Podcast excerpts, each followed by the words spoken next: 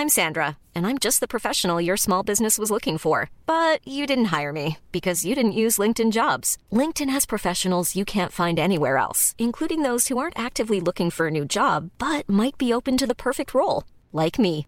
In a given month, over 70% of LinkedIn users don't visit other leading job sites. So if you're not looking on LinkedIn, you'll miss out on great candidates like Sandra. Start hiring professionals like a professional. Post your free job on linkedin.com/people today.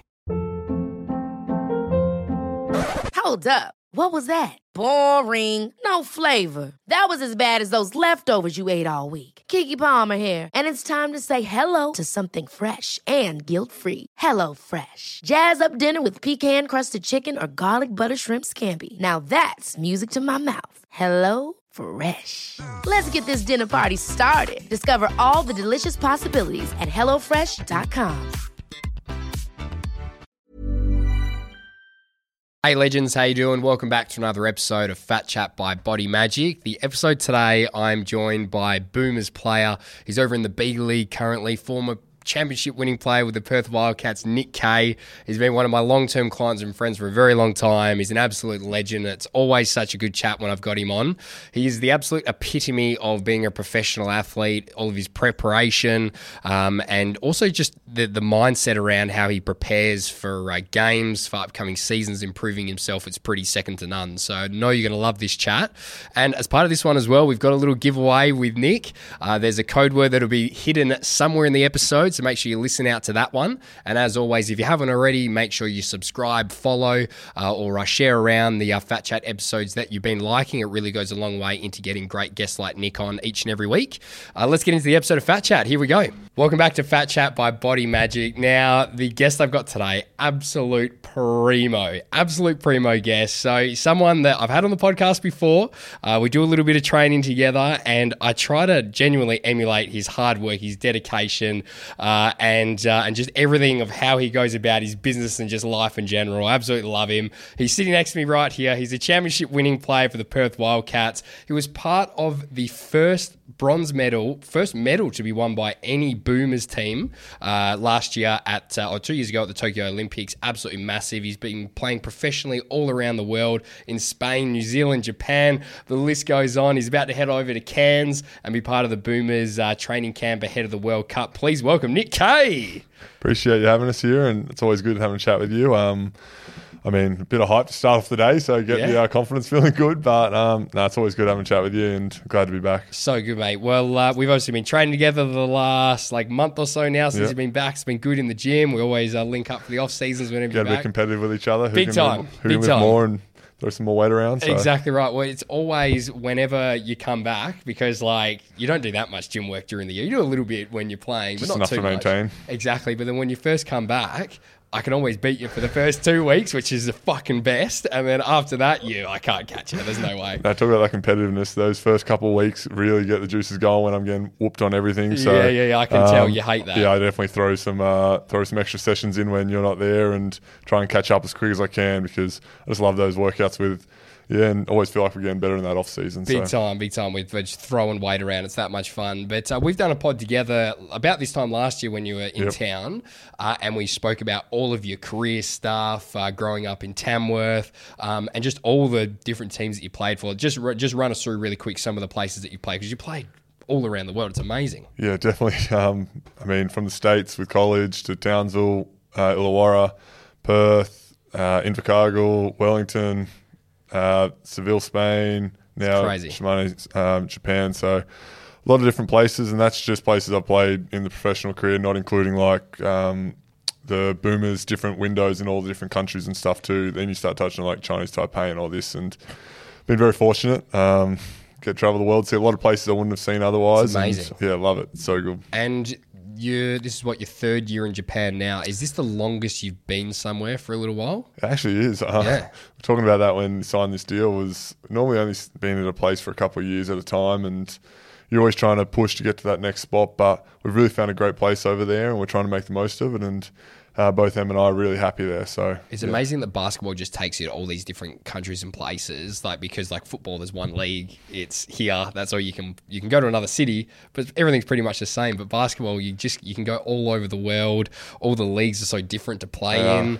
Um, it's it's absolutely crazy. So I've had some questions uh, that have been sent in.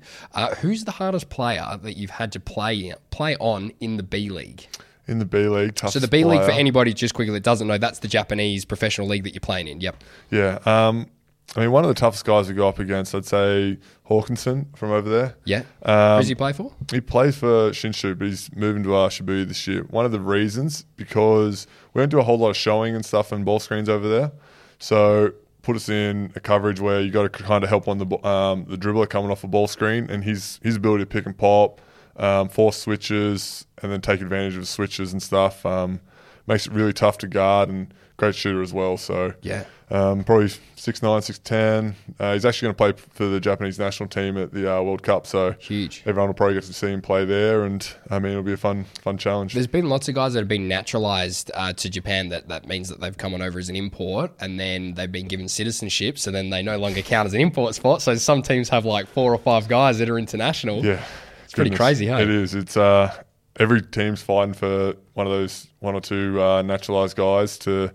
kind of let them take their team to the next level. You have a guy like that. We're fortunate we got a guy, Nika Williams, who's uh, was a big part of our team this year. and- Great fella. Yeah. Great fella, yeah. Um, good energy, plays hard. Unfortunately, got injured towards the end of the season, but we got him back again next year. So um, it kind of just allows you to um, mix up where you've got the imports, and it's essentially having another import out on the court as well. And um, it's definitely a huge advantage to have. They didn't do that for Bryce Cotton here. I Seriously. know. I'm, been waiting. How long has it been now? haven't Goodness, they give done the man that? his con- uh, Oh, citizenship already. Seriously. Uh, this is another really good question. A little bit more of a deep one. I quite like it. How do you deal with stress when you're working in another country and you're away from home? Because that's really what you're doing. You're, you know, your work as much as cool as your basketball career is, it's work.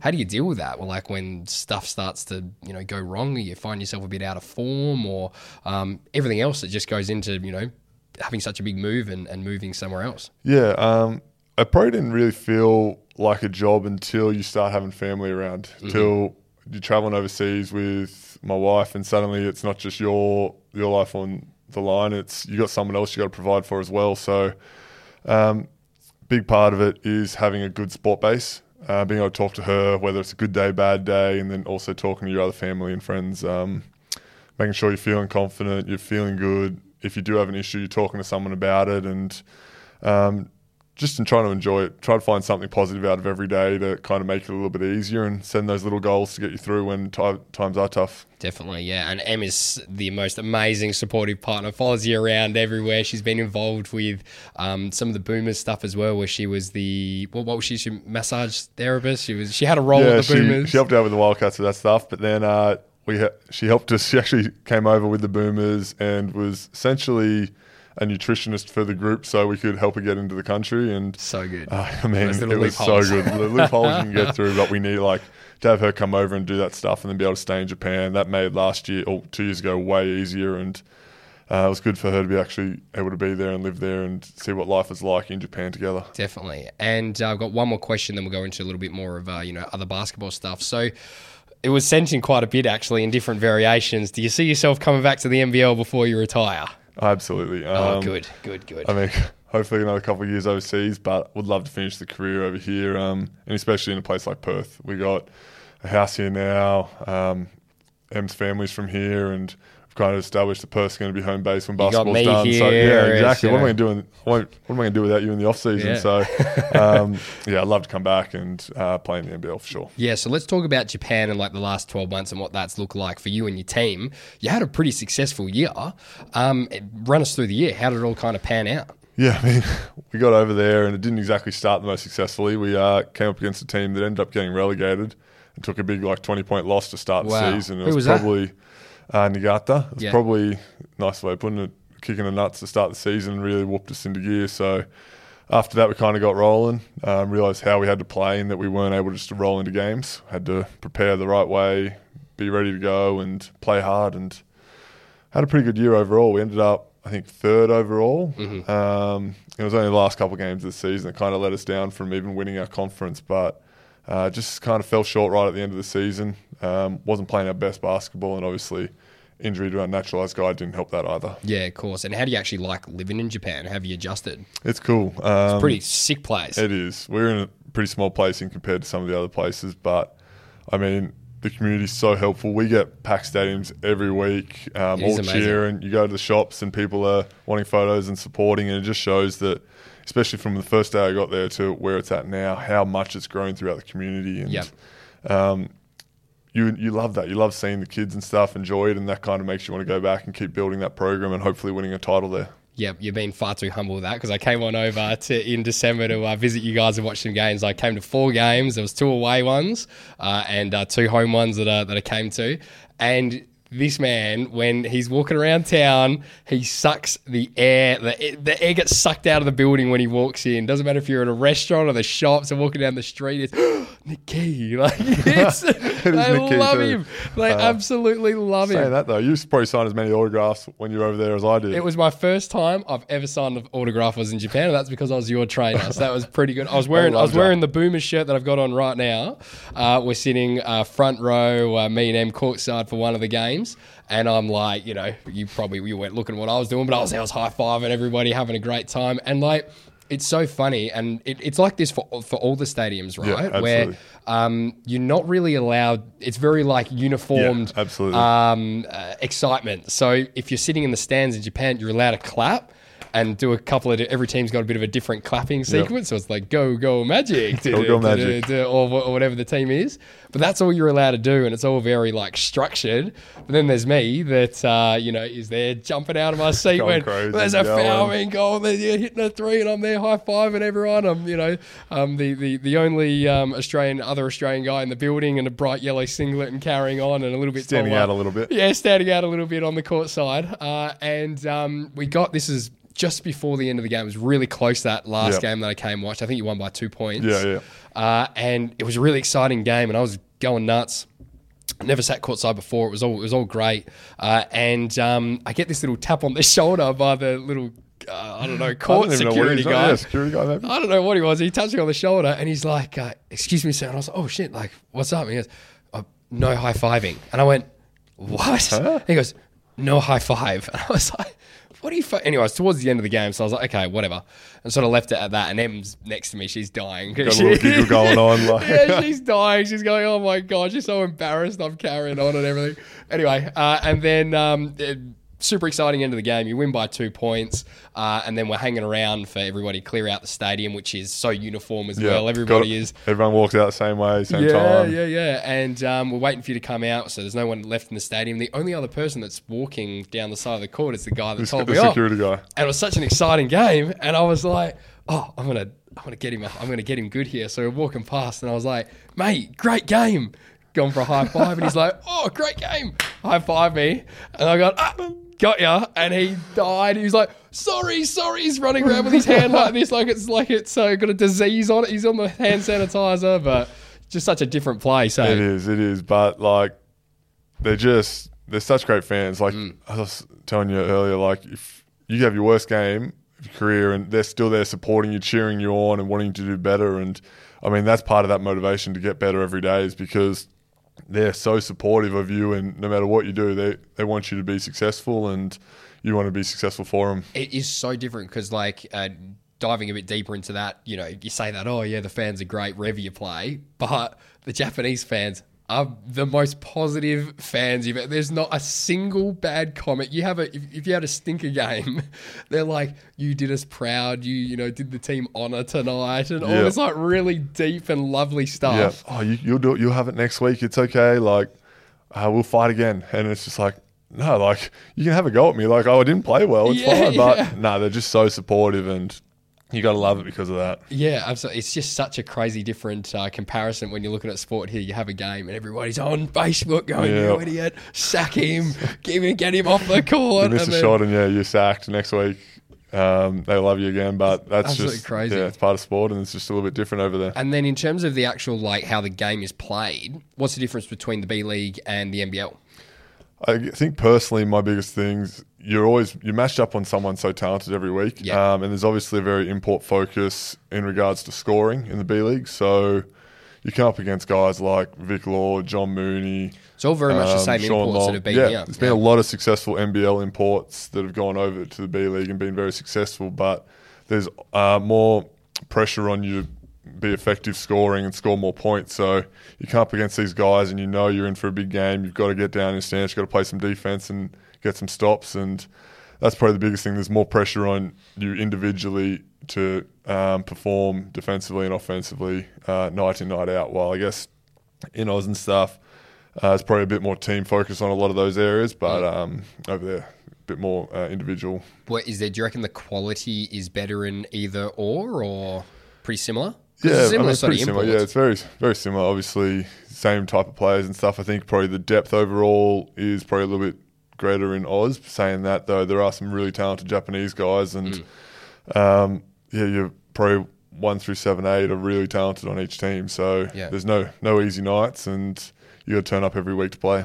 Is the communication pretty hard? Like coming from a team where everybody obviously speaks English here, going over there, it must be difficult to communicate stuff on the court, whether it's plays or feedback with some of the guys. It is. It uh, definitely took some adjusting. Um, probably more so in Spain when I first went over there, um, just that first time being outside Australia. But I guess the big thing about Japan is just the way you communicate and stuff's different over there. Um, How so? Well, I guess in Oz, you know where it's the what you're saying, you know where it's coming from in terms of team success. If um, say you want to have a go at like someone's done something wrong, and the way you communicate here, you can get up and give them a spray and have a response. You're not able to do that necessarily over there. Yeah. Uh, it's the way you say things are probably You're talking like teammates, like if you're on the court Yeah. and you're like they mess something up or, Yep. or they weren't in their spot or something, and you're giving them, "Oi, get here," they would Yep. sort of take that as a, "Oh my gosh, Nick's really angry at me," and sort of close up. Or Absolutely, that's um, quite a big thing. Even at uh, training and stuff, the same thing can happen. You've got to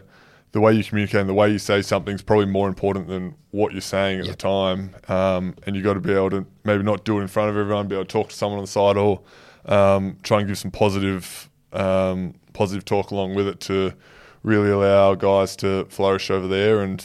Again, that took some adjusting. I'm I'm used to someone giving me a spray if I've done something wrong. Trevor and I- Gleeson screaming at I know you got Trevor over there yelling at you, telling you what you need to do better or what you need to do different. And I've always responded really well to that. So um, it's been a little bit different adjusting to that. And I guess from a coach perspective, knowing your players and stuff's a huge thing because you can give one person a spray, but you can't necessarily do it to someone else. And Yeah.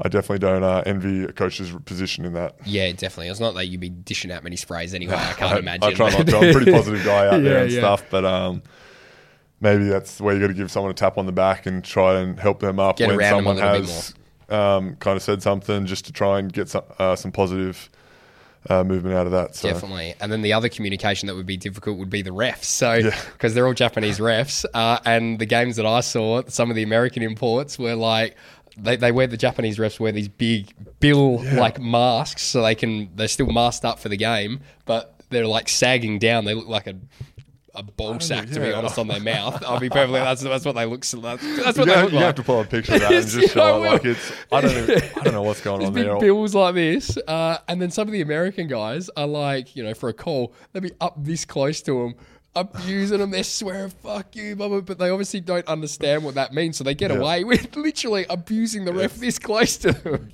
pretty fortunate a lot of the time because I mean, just the lost in translation thing can happen so much, and there's some some cases you really look back and you're like, goodness, we like got lucky with that one, or vice versa. How did they get away with that? But those big things are something else. and- so funny, eh? oh well, Have you got any big recruits, new ones for this coming season, or yeah, just picked up a guy from the EuroLeague actually as Yep. our um, as our third import. We got myself, Perrin Buford, and Hassan Martin coming in, who looks like he's going to be really good for us, Mm-hmm. and.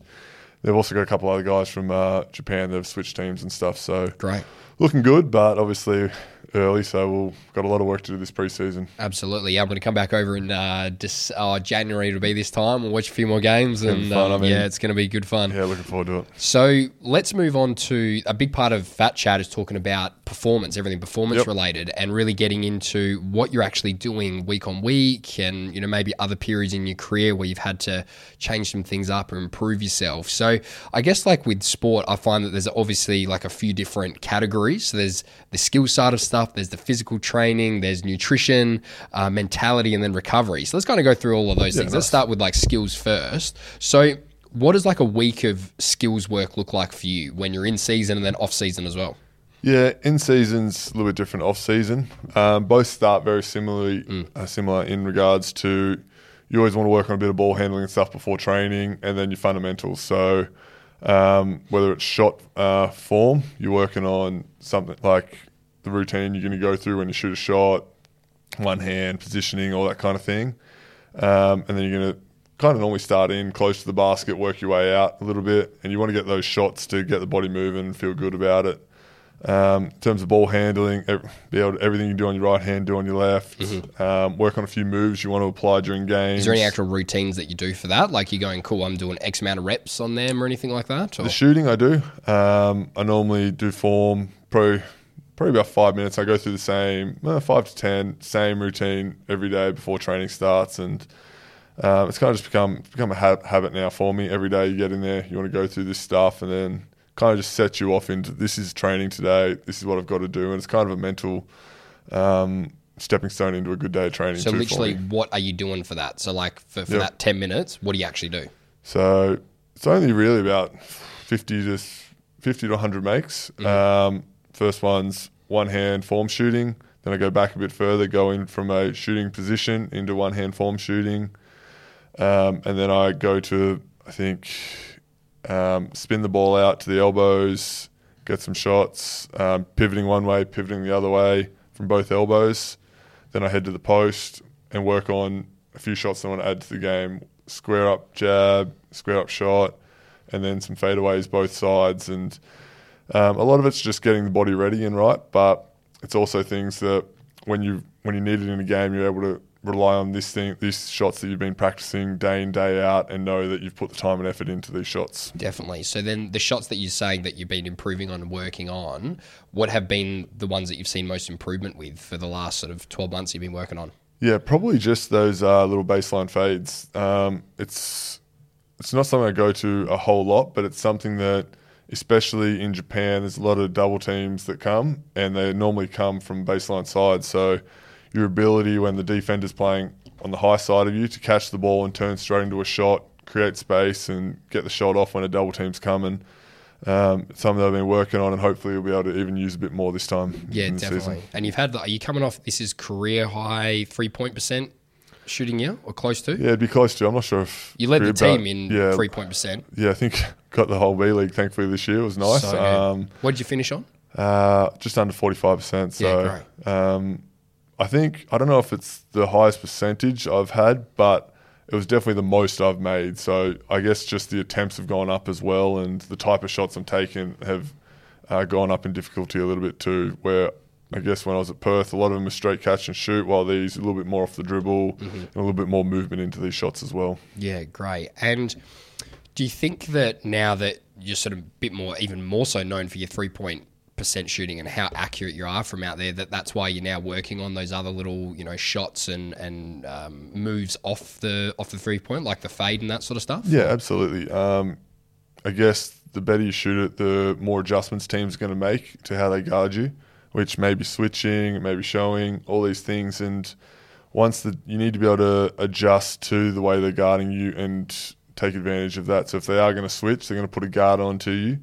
Where are you going to get your shots? And working on those type of shots for this next season because the adjustments going to come and you got to be ready for that. You can't wait till we're in the game and then be like, oh, now they're going to switch. What am I going to go to? You got to have things already prepared and ready to go. Yeah, yeah. And has there been a time throughout any of the teams that you played for throughout your whole career that you've been given some feedback on a skill in particular that was like, Nick, you need to do this to get to the next level?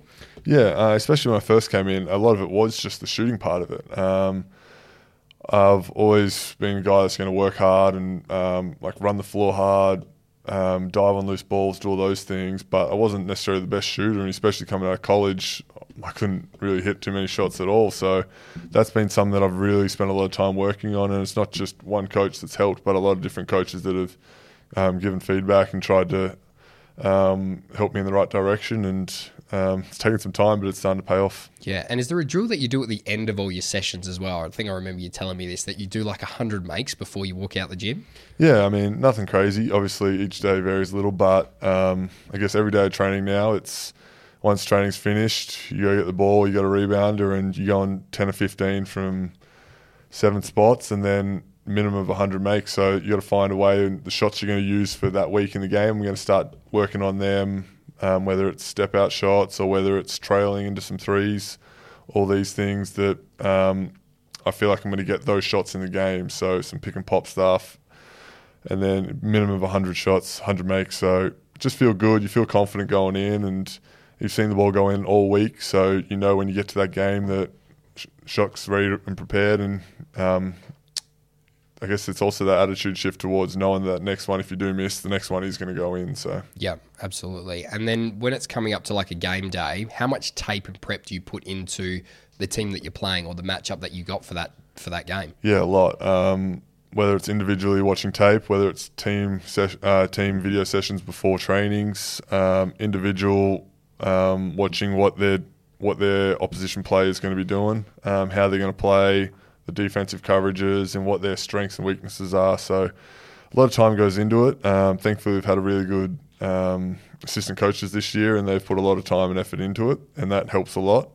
Uh, they probably don't get enough credit for it during mm. um, seasons and stuff, wherever you are in the world. Like assistants put in a lot of time, a lot of their own time into it, so that's very helpful and kind of makes that process a lot easier. Definitely. And at the moment, this being sort of the off season for you, you're getting ready to go away uh, to the Boomers uh, camp over in Cairns in what three weeks time?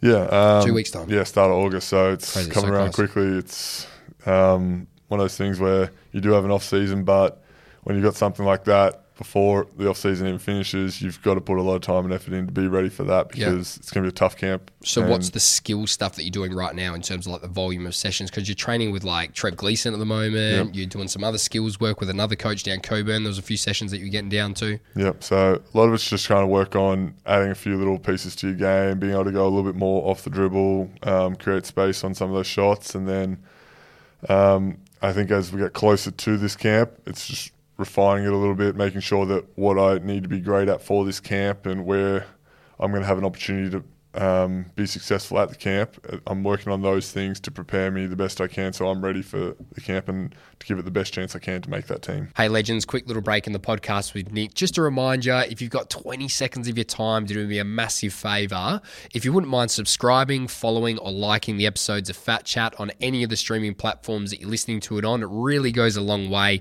into getting great guests on each and every week and continuing to bring you the pod. Takes you 20 seconds of your time. It'd do me a massive favor and I'd really appreciate it.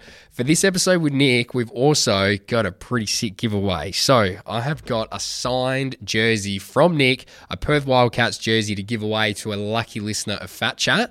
And as you've been listening the last few weeks, you're going to need to know the code word to claim your prize. So the code word to win the signed jersey from Nick Kay, a Wildcats jersey signed by him, is Magic. He plays for the Shimane Magic. So we've got the code word as Magic today. So make sure you remember that one. Subscribe, follow, like the episodes that you're enjoying a Fat Chat. And let's get back to the episode. Here we go.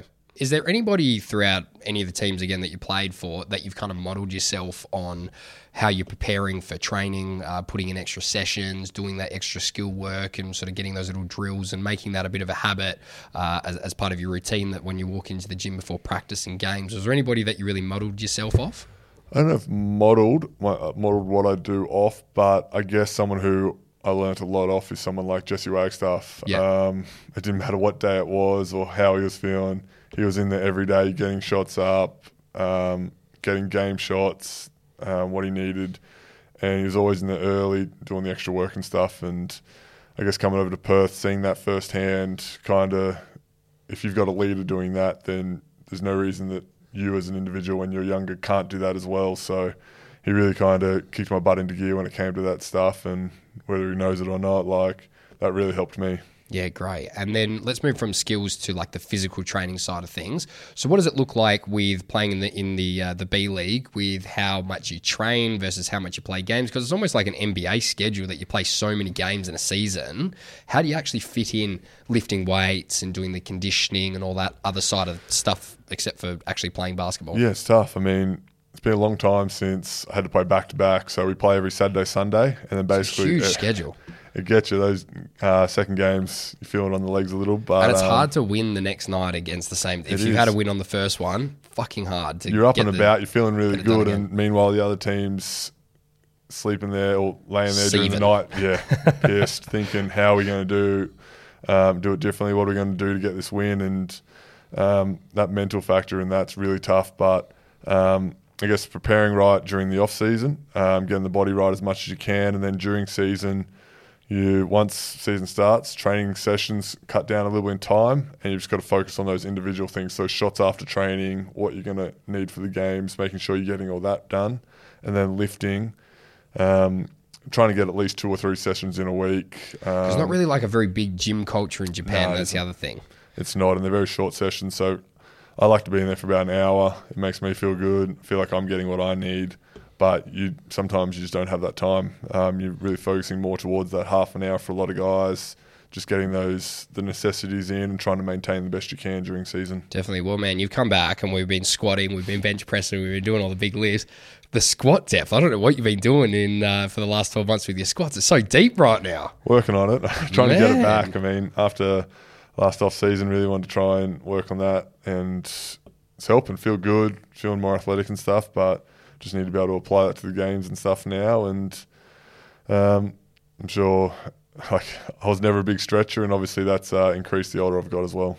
Yeah, definitely. And uh, what are you doing with the nutrition and diet side of your game? Are you following anything? It's obviously, again, really big cultural difference with the food that's actually just available to cook and even like the kitchen setup that even that you have in a, in a, in a uh, Japanese As you kitchen. saw, we've got our small kitchens. They're not big on ovens over there or anything. So what we cook's a little bit different. And then um, obviously um, my wife's vegetarian, so that's also another factor that's very different. Um, being able to adjust to that uh, took a little bit of time, but um, you don't have a specific nutritional plan. Obviously, you know what's good and what's not for you. Um, you eat a heap of food though, or you're not too bad? I don't think you're too bad. the, yeah, not in the mor- mornings. I'm pretty pretty light. Normally, Yeah. just like try to start the day with a little coffee, head into training, get through that, and then I'll probably two or three meals for the rest of the day, um, and then just try and eat healthy as much as you can on the roads. Obviously, a little bit more, and um, keep the fluids up as well. So Yeah.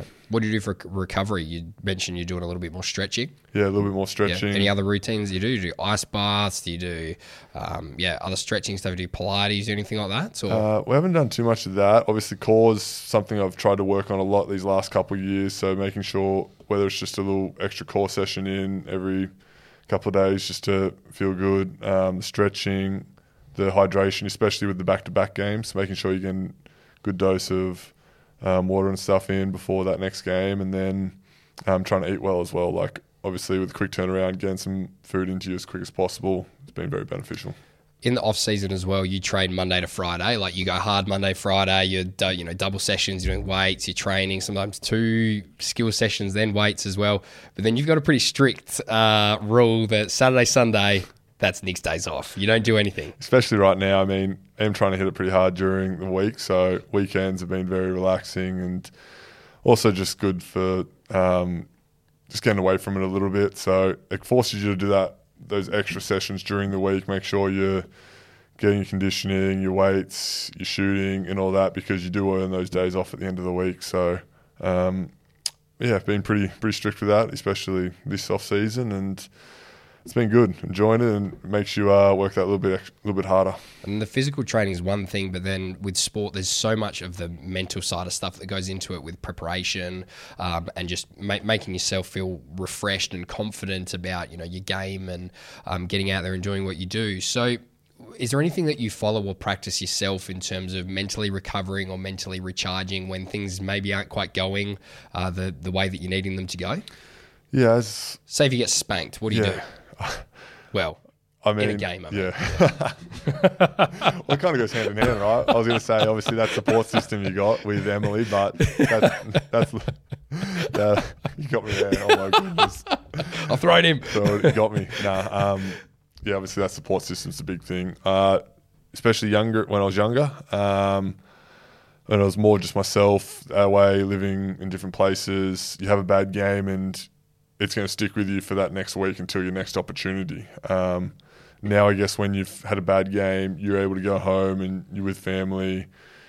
You're able to put it put it behind you a little bit quicker and move on to the next thing, knowing that you've obviously got to bounce back this next opportunity you get, but um, just the ability to kind of move on a little bit quicker and um, not stay as I guess mad at yourself because I do. I, I get mad at myself a lot out there. I'm you, a you're bit of a crazily competitive. Uh, like you're super humble about everything when you talk about yourself, but you're so competitive when it comes to anything. So definitely a bit of a perfectionist. And when Yeah. I'm shooting after training and stuff, like I'm I'm getting mad at myself. I want every shot to go in. I expect every shot to go in, and when it doesn't, I'm I'm Oh, I'm mad. I'm not happy with how I'm performing, and I want it to be better. And So how do you actually pull that back to being able to just focusing on you on the court and just getting what you need to get done? I think the biggest thing is I'm I've accept, like I'm happy with getting mad at myself at that point in time. Trainings, shooting after, all that kind of thing. I'm happy to be mad at myself at that point. When it gets to the game, because I've put the time and effort in, I I know that I've done the work that I can be ready and I can move on quicker in that regard because I have put that time and effort in. So I think that's the balance I've found. I haven't been able to kind of get away from that pressure I put on myself at training, but when I get to the game, it's moving on to that next play, and that's probably where I've adjusted the most. Definitely. Have you got like one example of like a game uh, throughout your career that maybe you have found yourself getting a little bit mad at yourself and then exactly what you did to get yourself out of that?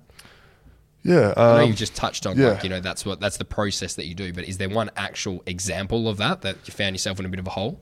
I think there's been a few games where things aren't going well. One of the ones that jump out at me, um, I think we're playing Melbourne in Melbourne, and it might have been one of the last games of the season. First half, I was trash, and you go into that halftime locker and you're just looking like, what am I doing here? Like, I should, coach should just be sitting me on the bench, but you got that opportunity to come out and um, refresh in that second half like it's a new game. And I think came out that third quarter and had around 15, 17 points or something. And it was just that refresh where you could go back in, reset the mind, come out and kind of play it like a new game. And that really allowed me to go out and play better in that second half. Definitely. And when you're prepping for a game or you go to training, whatever, you seem, whenever I've seen you've been first to get there.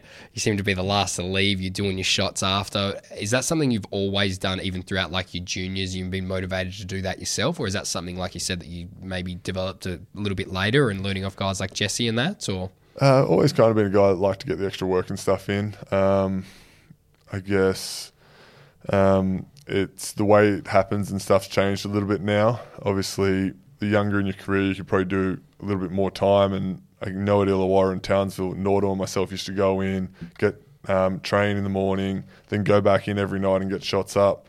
Um, little unable to do that as much now. So it's making sure you get that extra time after training, getting the shots up and stuff, and making the most of the opportunity while you've got some rebounders and stuff there as well. So you're getting the most out of the time that you are there. Yeah, for sure. And then what actually motivates you to keep coming back, keep getting better, rocking up to training, doing what you need to do, putting in all the extras? What actually motivates you to do that? What's the mindset behind it? Yeah, I guess very. I guess I've always kind of been intrinsic with a lot of that stuff. So um, finding just those little edges here and there, and there's not much bigger um, motivation than when you got a World Cup coming up, you got an Olympics the year after, um, you got a championship at the end of every year, and when you got to also provide for your family and stuff as well, that you've got to go out there and you've got to perform well. And um, I just try and set it like year by year goals and knowing that like with this World Cup so close and the camp coming up, I've got to do everything I possibly can to make that team. So I've got an opportunity to go there and you just try and break it down into those little things. And anytime you, just, oh, I could do with sleeping this morning, that's a motivation right there to get you up and get you going. And um, that's all I need. Incredibly driven. It's fucking crazy. But uh, uh, in terms of your actual game day prep, you're rocking up game day. Do you have any routines that you follow? I know that we've spoke about this before, where like you know you used to eat a subway, Yep. you used to do your little nap, you used to do this, you used to do that. What's the routine that you're following at the moment? Routine now, we I know. want like from like from the start of the day to gate to when literally the ball is being thrown up in the air. yeah, we've obviously we've got a lot of different game game times throughout the season now. So I guess a home game normally starts around two o'clock. So not a whole lot of time. Sleep in a little bit. Um, get up, have some brekkie. Like to watch a little bit of NBA or something in the morning. Um, kind of get you in that basketball mood and stuff. Um, have a nice little lunch or um, brunch in there, and normally something pretty hearty, something like a pasta or that, kind of gets gets everything going and feeling good. And then I love a nice little coffee just before I head off for the game as well. So that's a little energy kick to get me going, get to get to the game nice and early, and just get prepped and ready to go. So definitely routines changed a lot. Um, not as strict with what I need to do and what um, It's funny. to do. The, it's funny because I, when I've been talking to people about this, it kind of seems to be the longer their career goes on, the less they don't care so much about the routine being spot on. So Yeah. it was sort of like early on, there was lots of benefits to doing that. But then as you get a little bit, you know, more experienced, if you sort of back a few of those things off, it actually it doesn't impact you as It much as you im- think it would. Like, yeah, yeah, yeah. I thought like, oh, if I if I don't get my nap in today, there is no way I'm going to play well. Or if you do one, you don't get it in one game, and you don't have your best game, that's the reason. Well, it's not actually the reason, but um, it's just what you think at the time. It's interesting, eh? It is. It's I guess that mental aspect of the game that is such a key factor and stuff, but. And I guess the mental impacts the physical as well. So if you're not, if you're a little bit tired and stuff out there, then that can um, impact your performance as well. But uh, I'm good. I feel a lot better with not having to worry as much, and um, I guess with kid on the way and stuff, that's going to change even more. So I'm kind of glad it's gone away from Exactly. being so routine based. Definitely, it's going to be a whole different routine. It's going to Oh be it's going to be around uh, baby K's nap time and feed Yep. time and I'll just be fitting in with everything else now. So it'll Exactly. be right. I know I've got a long, a lot of young basketballers that are listening to this. Is there like one piece of advice that you were given at any point throughout your career and journey that you can pass on to them, whether it's something to help them increase their um, their, their skill set or uh, extra work or just things that you kind of wish you knew a little bit earlier? Yeah, um, I guess one of the big things for myself was going away from just working on simple like catch and shoot and stuff to working on shots I was going to do in a game. Um, that was probably the big jump from when I went to was it Illawarra to Perth. Was I started working on those game shots a lot more, and it helped the percentages go up a lot more. So um, that's something that if you got the opportunity to work on, definitely work on making sure you're doing those game shots. And it doesn't have to be two hours of work to get that. It's get in there, get the shots you need, and get out. And it can be a lot more effective in my time, which I wasn't when I was um, an early in my professional career. Yeah, definitely. So let's talk the next few months for you because you've got uh, some big stuff coming up. So Big few months. you've got baby K on the way. Yep, not far away now. huge. And then you've also got it's a it's it was supposed to be scheduled on the exact same day as baby was due. That you're gonna go away for the Boomers camp over in Yep. Cairns. It was it the same day or almost the Pretty same much. I mean, baby's due early August and camp starts the first. So Wow. very touch and go right there. We're uh, still trying to figure it all out in that. But So what's the plan for that? Do you have a plan? Is it that you're just gonna see what happens for the next couple of weeks? Nah, or We've talked about doing an induction and stuff. Yep. Um, obviously, whatever's best for Emily, that's Yeah, the main thing. And baby, um, got another appointment coming up, and I guess the doctor's the big call on it. She decides what's best for everyone, and we'll we'll have to roll with that. So, Great. I mean, as I said, like your priorities So, in life, couldn't- families, family's the most important thing. So and also it's training camp. You're already in the team anyway, so I wish that would Just- be nice, but uh, yeah, it'll be right. We'll we'll make it work. The Boomers have been great with it all, and That's good. um, as I said, just trying to do all the work now. So then, uh, if I do have, if I do miss a day or something, or have to fly back, then um, I've positioned myself the best I can to still show what I can do when I'm there. But Of course. Just want to be there. I don't want to miss that birth or anything. Absolutely. Absolutely. man. Emily needs that support system as well. Definitely. And there's so many guys in the Boomers team right now that are just fighting for positions. It's huge. So, I mean, there's so many players that are in the NBA and playing in really high leagues all around the world. It's going to be very competitive going on over and doing this camp. So, how many guys are invited? How many guys are they bringing it down to for the final score? There's 18 guys at camp. Yep. Uh, I mean, right now I'd say there's probably 12 of them in the NBA or something. Well, like I'm just So going to list a couple. These are just the ones that I've just got. Yep. There's P- Paddy Mills, Jock Landale, Dante Exum, Ingles, uh, Green, Cook, and Matisse Thybulle. Like that's just stacked already. like that's just a couple of names. There's there's double the amount of that. They're all killing it It everywhere is, else as well. That's for sure. So the opportunity, there's not a whole lot of spots left, but it's just finding ways to impact the team and be beneficial when you're out there. Make it so a team like that needs needs you in the team for whatever reason. So Well, all the like the, the gun players are there, but they don't do some of the hard stuff that you do. I mean, you're chasing down the rebounds. You're uh, you you don't necessarily need to have the ball in your hands the whole time. You're happy to dish it out and just do all that hard, hard, dirty work too as well. Well, that's what I'll be trying to do. Yeah. Trying to trying to get guys like Paddy in that open, create space for a guy like Giddey. If I can set a good screen and get him open, his ability to create for others, like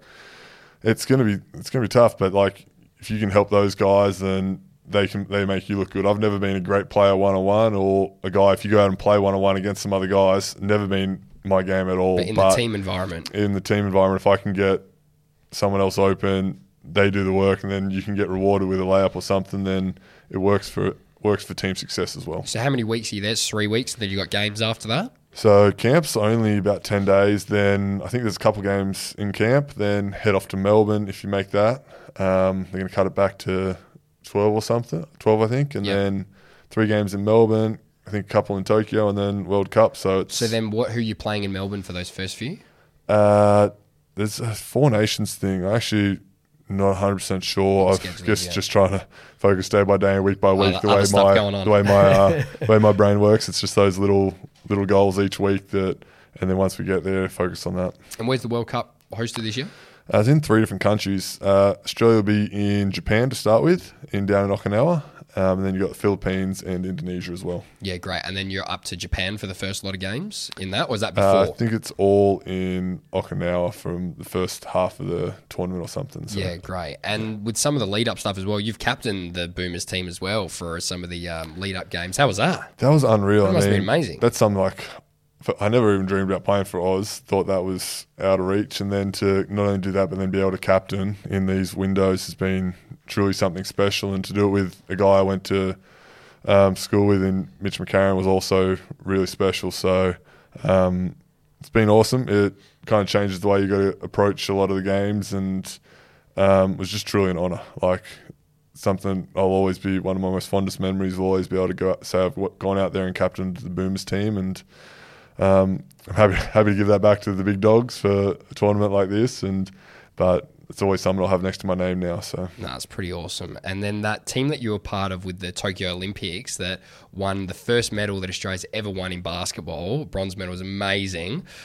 What's the feeling like and what's like the motivation? What's the drive like for the group so far? I know you haven't been to the camp yet, but I'm sure it's just brewing and everybody's There's like on the same little page. players chat, and I mean, I think it might have been one of the first messages. I think Paddy sent through a little video of um, a highlight thing from when we were at the last one, and goodness, like I, I don't even know what time. It might have been like six a.m. and I was about to get up for training, and it comes through, and next thing I'm.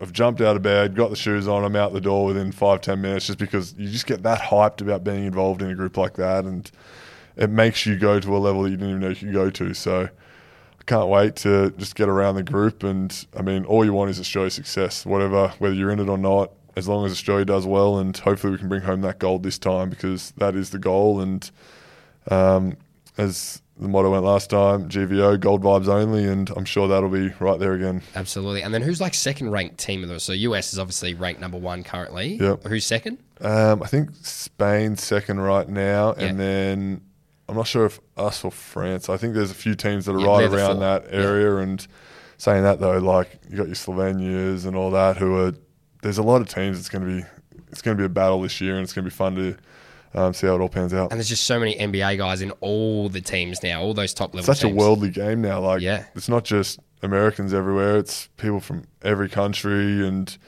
it, I'd be surprised if there's it'd be an NBA player in almost half the teams at least now. So Definitely. Well, man, I can't wait to watch it. It's going to be so exciting. I'm so excited for so you. good, such it's good to be time, that good. and it's yeah. just good for Australian basketball together. Massive. Like the way it grew after the Olympics, and to think that we got another opportunity here to grow the game even further. So, yeah, just to see it keep getting better and better. Definitely. So that's it for the basketball stuff. I'm so excited to watch you, uh, you know, do that for the next few months. It's going to be awesome.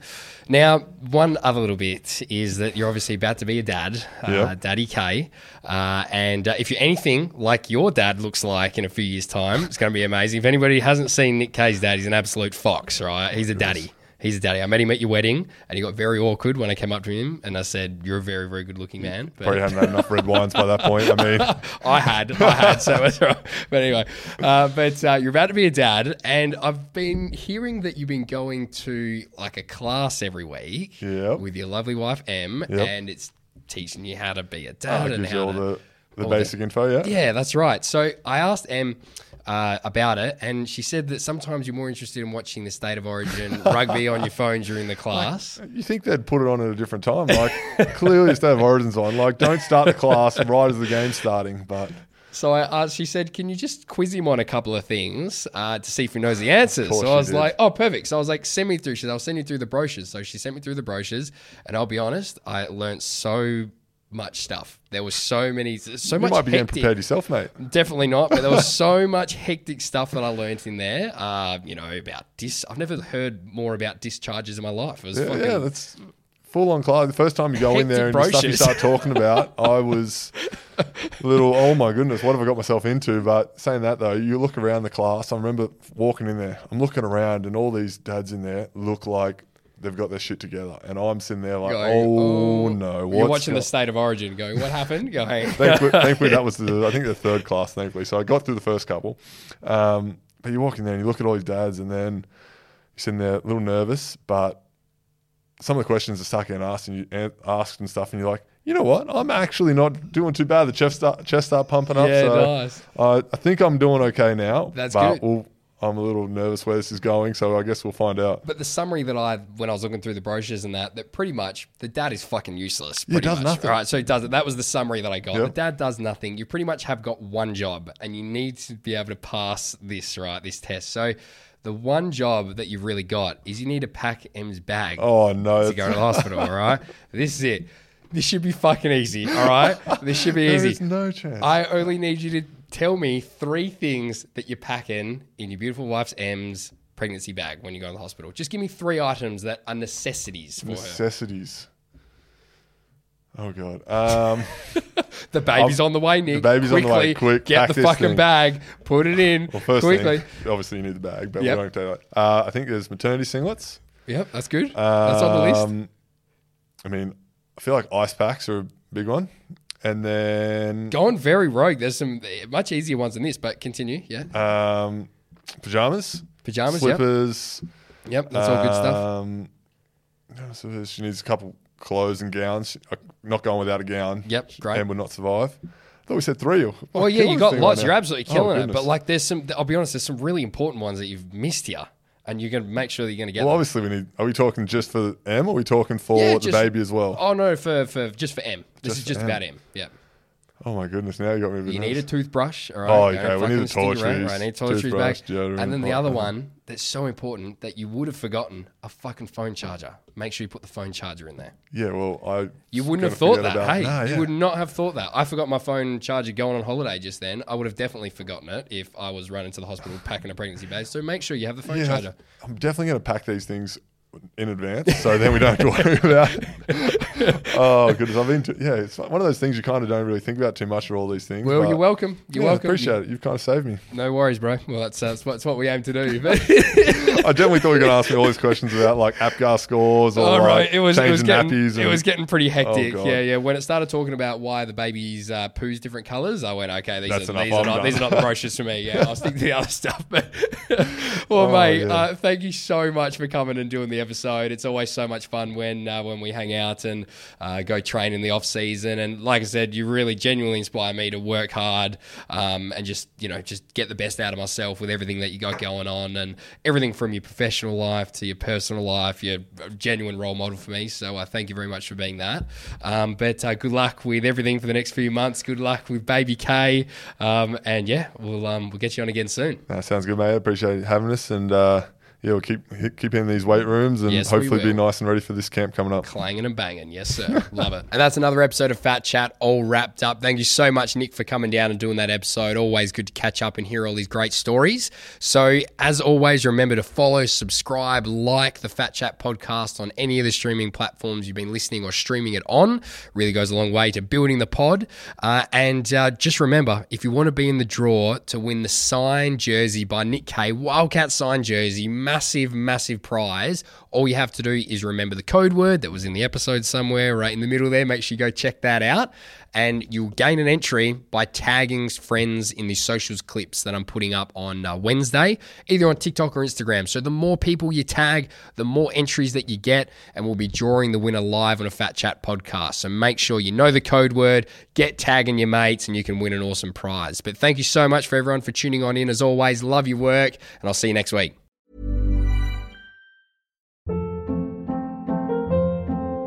Hold up. What was that? Boring. No flavor. That was as bad as those leftovers you ate all week. Keke Palmer here, and it's time to say hello to something fresh and guilt-free. Hello Fresh. Jazz up dinner with pecan-crusted chicken or garlic butter shrimp scampi. Now that's music to my mouth. Hello Fresh. Let's get this dinner party started. Discover all the delicious possibilities at hellofresh.com.